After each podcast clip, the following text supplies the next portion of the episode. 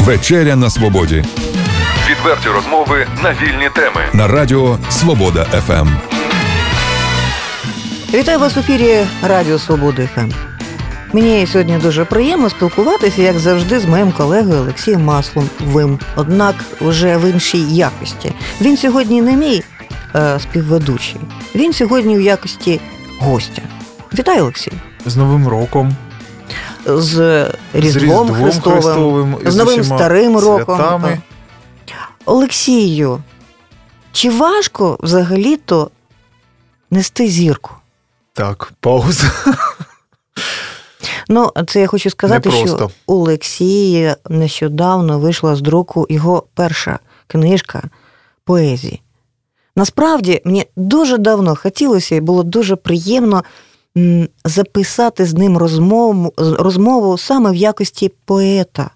Адже Олексій, я для вас, слухачі, хочу таємницю відкрити. Мені здається, дуже серйозний і дуже талановитий український поет з великої букви. Олексію, а для того, щоб переконати людей у цьому, я хочу одразу, щоб ти свої вірші нами читав. Ну, мене спитала ти, чи важко нести зірку. Нехай про це буде сказано у вірші, а не в якихось коментарях. Одразу, оскільки чують нас слухачі, то хочу сказати, що я ніяким чином на свою колегу ведучу Ірину не впливаю. Тут вона висловлює, я так сподіваюся, свої думки і оцінки. Хотілося б мені побачити ту людину, яка б могла на мене впливати. Книга називається Неси зірку. Щойно видана, це такий от вийшов подарунок до Нового року, можна сказати. А називає про саму книгу трошки пізніше, а називається вона Неси зірку, тому що один із віршів має таку назву. Це вірш, який завершує цю збірку, епілог своєрідний. Отже, неси зірку. Так, неси зірку. Хоча б раз на рік узимку, сам перед собою. Як навесні понесеш свою пальмову гілку, символізовану вербою, як понесеш влітку свої яблука і свій мед, так неси свою зірку сам і тільки вперед. Ти сам прекрасно знаєш, що значить для тебе вперед. Не повертай назад. У тебе свій райський сад і свій гециманський сад. Як би не було тобі гарно там чи погано там, і там, і там зірку свою пам'ятай. Неси свою зірку, як несеш свій порівняно невеликий хрест. У тебе є свій, якраз по тобі, Еверест. У тебе своя, якраз по тобі, Голгофа. І маленька зірка, обклеєна фольгою, веде тебе й на ту, і на другу гору. Ти знаєш, що вгору не йде розумний. Ти це розумієш і вгору йдеш, голодний, розутий, надіючись врятувати душу, але безнадійно псуючи нерви, коли хтось тобі нагадує, що зірка твоя фанерна. Коли щось схоже знову за спиною зашепотали, ти кажеш так козу воджу, які ще питання. А після цього міцніше зірку обхопиш, і вона буде з тобою. В твоєму окопі, за робочим столом, робітничим верстатом, селянським плугом, неси селом і містом, горою і рівниною, горем і радістю, лісом і лугом. Твоя особиста зірка кустарна, хоча це ще питання спірне. Хоча, крім особистої, зірка й для всіх є велика, спільна, та поки тебе не скосила часу коса, поки твоє тіло не впало тобі під ноги, поки надійде і якщо запізнюється підмога, неси свою зірку сам. Дуже чудово, Олексію. Давай тепер про збірку поговоримо. А, скільки часу ти витратив для того, аби вона вийшла в світ? Хто тобі в цьому допомагав? А скільки тут віршів? І найголовніше, де я зможу цю збірку знайти, аби прочитати? Так, про все по порядку, так? Скільки часу витратив на те, щоб е, написати? Ну, 40 років. Е, Трошки, е, А чи не забагато? трошки, е, трошки точніше і серйозніше. Тут є вірші, починаючи ну, щодо дати написання з 2000 року і по 2016. до весни 2016-го, тому що на той час матеріал для збірки був підготовлений. От те, що було написано, те і увійшло. Відібрано і потім увійшло в книжку. Видана вона е, от е, у грудні 16-го року, зовсім нещодавно. Це перший момент. Другий, що тут тут 122 вірші у цій книжці і вони розбиті на розділи за часом написання. Виходить 9 розділів, пролог і епілог, такий своєрідний вступ і завершення. У вступі кілька віршів, і от епілог це оцей вірш, щойно прочитаний, неси зірку. І між ними ще сім розділів. Це вони розбиті е, за хронологічним принципом, за принципом, коли написано. До 13-го року, потім осінь 13-го року. Чому це так? Тому що восени 13-го року якось якось багато писалося. Це було ще до Майдану. Е, є вірші з певним якимось передчуттям, можна сказати, таких якихось е, подій, потрясінь.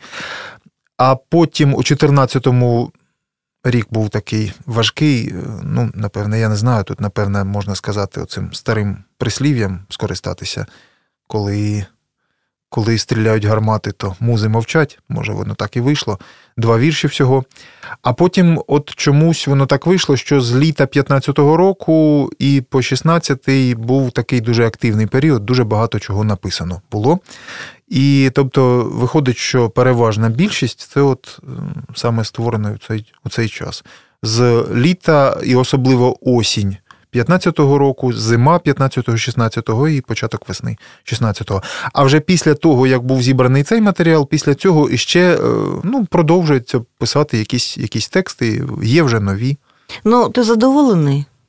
Так, зараз собою. на даний момент я задоволений тим, що зроблено. І хотів би сказати, що не тільки собою. Тут же ж справа в тому, що я переконаний е, у тому, що автор він є своєрідним провідником, акумулює в собі, збирає в собі ті всі впливи, які на нього має мало і має життя. Батьки, рідні, вчителі, друзі, колеги, всі-всі-всі. От ті всі враження. Тобто людина на себе приймає певну якусь енергію, інформацію, враження, думки, почуття, все це акумулює, і от виходить такий твір. Тобто, у будь-якому випадку це все, це все. Е, ну, у якомусь розумінні це все колективна робота, але виражена через через от призму сприйняття однієї людини. Олексій, дуже багато запитань до тебе. Ще хочеться вірші твої послухати. Що мама сказала? Вона знає, що в тебе вийшла збірка? Вона знає, знає, що вона готувалася. Я їй е, багато читав ще до того. Ну, як багато. Не, Більше більше чули все-таки е, друзі і колеги, тому що вони тут поряд. Ем, от. Друзі особисті і колеги по роботі багато е, так часто так траплялося, що що якісь тексти от щойно написані, я от читав, тому що завжди важливо почути першу реакцію от, людини. І вона виявляється дуже часто справедливою. Олексій, а... ще момент, де все ж таки де можна знайти твою збірку, аби ознайомитися з нею і прочитати? Видана збірка за кошти обласного бюджету. Це Обласна Це програма. обласна програма книговидання. Вона передбачає конкурс, конкурсну участь. Тобто я брав, ти переміг у цьому конкурсі? Я брав участь у конкурсі і, ну як сказати, пройшов. Е, переміг. Переміг. Переміг, ну як сказати, це відносна перемога, тому що є конкурсна комісія, вона визначала пріоритетність е, видання тих, хто подав свої е, книжки на конкурс, рукописи, точніше. І ну, я був третім, якщо сказати, по пріоритетності. Е, почесно було опинитися з таким, з такими сусідами, скажімо, е, як ну, от книжка Миколи Адаменка, відомого е, нашого автора з Сосниці, от, людини досвідченої, скажімо так. Вона першою, здається, у цьому списку опинилася. Ну і взагалі тепер за за правилами цього конкурсу, за умовами, Тепер ця книга вона видана за кошти бюджетні. Отже, вона розповсюджується не шляхом продажу, не для продажу. Вона розповсюджується по бібліотеках, можливо, по якимось навчальних закладах. Така така умова. Тобто в бібліотеках ми зможемо її знайти так. і вірші почитати. І не тільки, і не тільки у такому паперовому вигляді, а також в електронному вигляді. Вона буде виставлена на двох е, електронних сайтах. Мабуть, це, в бібліотеці Короленка? Це сайт бібліотеки Короленка і сайт організатора конкурсу департаменту ну, чудово, чудово. інформаційної діяльності обласної державної адміністрації. Олексію, я для слухачів хочу просто відкрити таємницю. У 2014 році е, тобі не дуже писалось, тому що ти з оператором частенько їздив на майдан, ризикуючи е, власним здоров'ям та життям. І робив сюжети. Не треба не треба таких е, гучних якихось визначень. Ну, а робити. багато людей їздили в той час на Майдан. Це сьогодні багато хто розповідає, що він був на Майдані. 14-й рік, ну добре, що про це згадали, і 13-й рік. Тоді багато було написано. От у 13-му році восени перед Майданом були. Е, це я чому про це згадав? А я не просто про це кажу, Олексію. Я кажу е, поет і сучасність. Чи може поет бути суча... Е, писати вірші? Про сучасність не може, а мусить, повинен, має писати про сучасність. А якщо так, то читають ці вірші. От сказали про 13-й рік, про передчуття Майдану, можливо, от от що писалося восени, це було десь у вересні 13-го року. Не всім таланить украсти. От лихо, що не кажи. Не всіх привалило щастям ковтати шматки чужі. Нічого не вкрав, то нічого, і не крадучи, люди живуть. Благенько собі убого не тільки ж у їжі суть. Бо ти неграмотний грак такий, отруту не продавав. Для тебе колеса це в трактора, трава це просто трава. І не пом'януть онуки за тобою таких заслуг, щоб їхню землю штовхнув ти і різав завод на брухт. Ти себе не перевиховуй, не вийде, бо ти, звиняй, потилицю триповерхову не наростив, як свиня. Що ти не в високому кріслі, так це ж важка робота, коли тебе з місця на місце тягають, як трухлу колоду.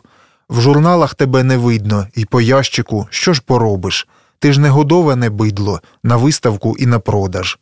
Та він же круглий наш глобус, колись попросить води, хазяїн життя у когось, а кимось будеш ти. Не бійсь, це не проповідь знову. На неї все схоже лиш тим про світ невеликим словом, все щіплене і збудоване з відносин малих частин. В дужках електричні сили, нафта, атом і гроші, і мізки, що все зрозуміли, а вже ж, безперечно, тощо. Ти в світі, неначе атом, маленький, ну і нехай. Не бійся не бути гадом. Нічого, що ти не хам. Прекрасно. Це 13-й був рік. 13 А я б хотіла почути вірші сучасні 16-го року. Сучасні 16-го року. Зараз будуть. Тут є такий вірш, який називається Варіації на тему Ісаїя, кома Шевченко. Справа в тому, що що у Шевченка є такий вірш відомий, називається Подражаніє, е, і він написаний з алюзіями, тобто співвідноситься з е, Ісаїєю, тобто це одна з книг Біблії Старого Завіту, пророка Ісаї. Е, той, хто знає більш-менш знайомий з текстом Біблії, той знає, про що йдеться. Це книги е, це книги 33 і 35 з Ісаї. От такі вражаючі за змістом, за образністю. Ну і Шевченко, відповідно, це не це саме варіації на тему, як названий вірш, тобто під впливом якихось образів певних, але цілком самостійно, в принципі. Зорі тобі позбивати з неба кортіло. Sorry, тобі не вистачить на це тротилу. Море тобі по коліно здавалося, горе тобі, це за тебе як слід ще не бралися. Горе тобі, спустошувач, місто твоїми снарядами стесане, волає, просто ще вас не торкнулося теж саме, тебе й таких, як ти, самих ще не обкрадали, тобі на руки лягти ще не встигли кайдани. Це ж бо все була для них гра, бо вони хто? Грабіжники ще не грабовані. Ти грав у грабунок, ти грав у гроби. Гадав, всі забули? Ні, горе тобі. Радуйся, красо небачена, радуйся, музико нечувана, радуйся, праце неоплачена. Скоро ти знатимеш, на що воно, твоє життя досі було таким. Це було досі, досить. Завдяки всьому тому, що було з тобою, прямо пропорційно перенесеному болю, як винесеному уроку, нарешті винагорода, як зворотній бік місяця, як намазаний бік бутерброда. У дитинстві ти в це вірив теж. Просто ти томишся, коли підростеш. Але не кажи, що вже не віриш, не бреши, бо якби ти не вірив, ти б не жив. І пережиті минулі бруд і жебратство це інвестиції в майбутній добробут і братство. Після поразок має бути перемога, а не нічия, адже справедливість це точна величина. Ну, Олексій, правда, ну мені дуже подобаються твої е, вірші. Я розумію, що це суб'єктивна, можливо, думка. Однак, е, після того, як наші слухачі це почули, твої вірші почули, я думаю, у них в будь-якому разі виникне бажання читати і слухати ще. Олексій, а от бути поетом в наш час, ну це ж не модно, не престижно. Поети грошей не отримують. Навіщо це в тобі? Е, так, давай одразу уточнювати. По-перше, зараз, от саме в наш час, це вже трошки модніше, ніж ніж це було, наприклад, у 90-х або на початку 2000-х. Серед когорти людей, які цікавляться поезією. Ну, це може бути 10, 20, 30, отакого масового захоплення поезії віршами немає в наш час. І знову ж таки, поезія грошей не приносить. Запитую знову, навіщо це тобі? Більшості людей напряму це не приносить гроші. Е, хоча в Україні є деякі автори, які живуть ем, літературною працею. Є такі люди. Це по-перше. Ну, Тобто, треба треба ж так любити правду, казати, е, що є таке явище. Їх мало, але вони є. Тобто вони живуть за рахунок цієї праці, вона приносить їм прибуток, і я маю на увазі тобто, джерело існування. Е, і причому серед них, ну, звичайно, що серед них є такі е, заробітчани просто, тобто їх, е, якщо чесно казати, це просто такі ну, бульварне чтиво, вони вони, вони пишуть, ну що ж, так, так виживають. Але є й кілька серйозних авторів. Я от хотів би сказати, назвати, наприклад, Катерина Бабкіна. Це сучасна е, авторка українська, е, вона і поет, і прозаїк, і вона вона живе літературною працею. Журналіст за освітою працювала журналістом. Е, зараз вона живе. Тобто вона пише вірші, продає ці вірші і від того ну, продає живе. книжки. Книжки продає так, і ну, живе за рахунок цього, наскільки я знаю. Тобі навіщо це? Ні, я інакше просто не можу. Якщо говорити серйозно, то це ну, це така потреба. Ну, треба так. Так, ми ми зрозуміли, що е, у тебе чудові вірші е, політичного напрямку, соціального, якщо вже точніше. Однак, а лірика є? Є. Зараз знайду.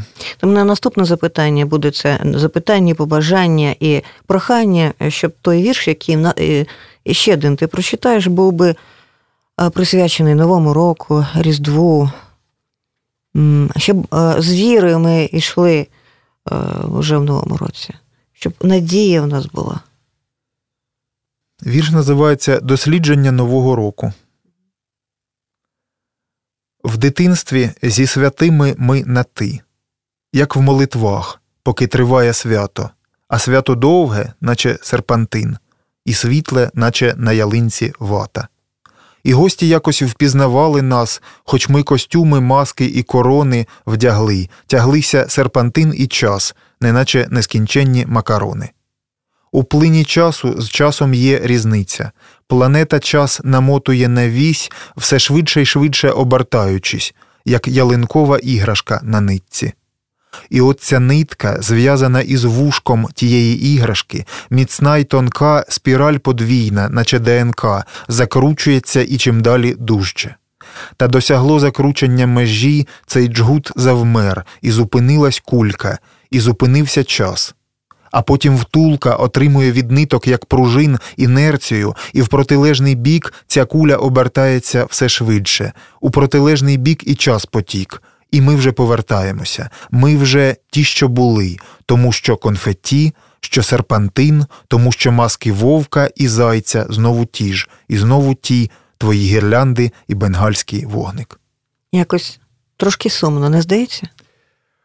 Повернення в дитинство. Е, Ну, трошки сумно, тому що ми ж знаємо, що це повернення тимчасове, що це повернення на час свята, тому, тому можливо, і сумно. Там ще ми казали про лірику, пам'ятаєш? Тобто для мене лірика то вірші, я підказую про кохання. Лірика, лірика всіляка буває. Лірика Ні, можна е, розповідати про кохання до природи. лірика. Можна е, розповідати про те, як спить на ліжку кішка. Це теж буде лірика, без соціального підтексту. Хоча інколи е, так і хочеться. А до речі, коли пишуться ці вірші? Вони пишуться вночі в тебе? Чи коли завгодно? ну, у будь-який час доби є такі, що вночі. За час, ну, скільки от я пишу, бувало таке, що деякі рядки ну, приходили у вісні, але не часто. Але бувало таке. Деякі поети говорять, це не я пишу, це мені хтось там надиктовує. Диктує хтось. Ну, як сказати, таке враження буває інколи. Я розумію, звідки береться е, таке формулювання, тому що от е, готових кілька рядків може з'являтися одразу в свідомості. Тому таке враження ну, може бути. Однак це ж просто мозок працював Ну, довгий так, час так, так, так. і це зробив висновок і видав тобі вже інформацію. Напевне, Це ми знову такі пояснень же може відскакали. бути різних багато. Не, це не вже хочеш питання. ти про кохання читати, от не хочеш. Та прочитаю. Це і про кохання в тому числі, насамперед про кохання, хоча взагалі про, ну, про багато таких речей гарних, найкращих. Називається смолоскип. Світи ж, мій смолоскипе, врешті-решт. Будь ласка, будь помітний з цього місця, бо непомітні тут південний хрест, і призахідне сонце, і східний місяць, і коли в світі вимикають світло, хоч ти не гасни під дощем і вітром. Хай навіть ти не те, що мені треба, і не в моїх же ти гориш руках. Я визначив мету відносно тебе і тільки по тобі звіряю шлях. Ти не мета, маленький смолоскипе, але без тебе я б, напевне, схибив. Я не досяг мети, сил було мало, а ти гориш. Можливість номер два ціль віддалась мені й розчарувала, а ти гориш. І от ні голова, ні серце зрозуміти вже не годні, у чому смисл. Ти світишся сьогодні, як і учора. І у чому справа? Стліває в попіл оберемок дров, і вистигає вулканічна лава, розщеплюється атомне ядро, а ти гориш, а ти гориш, а ти го. Втім, все, мовчу. А ти гориш, все, тихо. Олексій, ну я так розумію, що е, ми б з тобою розмовляли, розмовляли, і е, ну, а вірші твої хочеться слухати, слухати, слухати. Час, як завжди, у нас завершується. Е, багато людей в наших складних умовах без віри вступили в новий рік, без надії. Важко їм. В депресії, з поганим настроєм, без перспектив. Ти поет. А поети це як е, вони е, перечувають, відчувають майбутнє. Ти знаєш, що буде. Ну, ну, ну, Заспокой. Заспокой. А так всі поети. Порадь їм щось таке, ти мені також, щоб е, з вірою дивитися в новий день. У нас зустріч, наша розмова відбувається е, напередодні Різдва, фактично. Вірш різдвяний, можна сказати. Тут є кілька таких реалій, які стосуються, ну, просто, можливо, хтось забуває такі речі. Це йдеться про імена волхвів, які прийшли вклонитися Христу на Різдво. Їх звали за легендою Каспар, Валтасар і Мельхіор. Тобто, щоб було зрозуміло, тому що згадуються ці імена. Ну і ще деякі реалії з Євангелія. Я думаю, буде зрозуміло. Цар Ірод, наприклад, і так далі. Ну, а взагалі, в цілому, історію, пов'язану з Різдвом, я думаю, всі знають, тому що це було в вертепі, тобто в печері, фактично. Отже, вірш називається Лист із печери першої ночі нашої ери. Є висока ймовірність того, що в ту ніч надто низько летіли хмари, надто високо сяяли зорі. А йти у пітьмі ясна річ, що це річ непроста, річ в Каспарі, і у Валтасарі, і Мельхіорі. Справа в тому, що справа були урвища й скелі, зліва зліва вілонські болота, угорі була темна склепінчаста стеля, під ногами й позаду пустеля, ще страшніша, аніж була та, що постала за спиною лота. Вийти з крицького лабіринту, вийти з цього критого ринку, з цього місця, що в нас замість храму, з Вавилона цього, з цього Риму, і наш рух уперед це не примха, є в нас зірка і є в нас зір, що виводять із нір. І не просто дорога була непростою. Уяви, що тебе привели йти перед іродом біля підніжжя престолу. Ірод же не простий, а великий такий саме великий, як і всі президенти, будуть після. В яслах трохи зерна залишалось на денці, і в мотив колискової пісні упліталося затишне тихе хрумтіння. Було світло в вертепі, і світло, і тіні лоскотали обличчя дитині. То навіщо твоя мандрівка? Щось шукав? А що ти шукав? Небагатим потрібен скарб, нездоровим потрібен лікар. Які треба нитки, щоб рани такі зашити. Спробуйно уяви, як такі виглядатимуть шви. І неправедним треба вчитель, і відродження не живим. О, яка ти печаль, моя істино, що приходить радість до нас, і в найгіршому в світі місці, і в найгірший в історії час, із якого насіння проростає спасіння у яке саме сіно загортатимеш сина, чим йому підростаючи гратись, щоб до справи такої звикав. О, наскільки нова моя радість, не бувала вона яка. За моєю новою радістю, скільки оком не осягни, по країні полюють зрадники, всюди нишпорять шпигуни, добрі гроші отримує кожен, ставить пастки села і верші, в книжку наші прикмети пише а от радість моя переможе. Тим не менше, тим більше. Бо у них є мільйони, бо у них легіони, бо за них усі наші гріхи і страхи, а за нас пастухи, і воли, і волхви. От, до речі, і ви. Ну що ж, Олексію, мені залишається побажати тобі нести твою зірку далі. А нам залишається побажати знайти нову збірку Олексія Маслова, яка називається Неси зірку, обов'язково прочитати всі його вірші. А ми будемо повертатися до віршів Олексія Маслова знову знову. Дякую, Олексій. Дякую.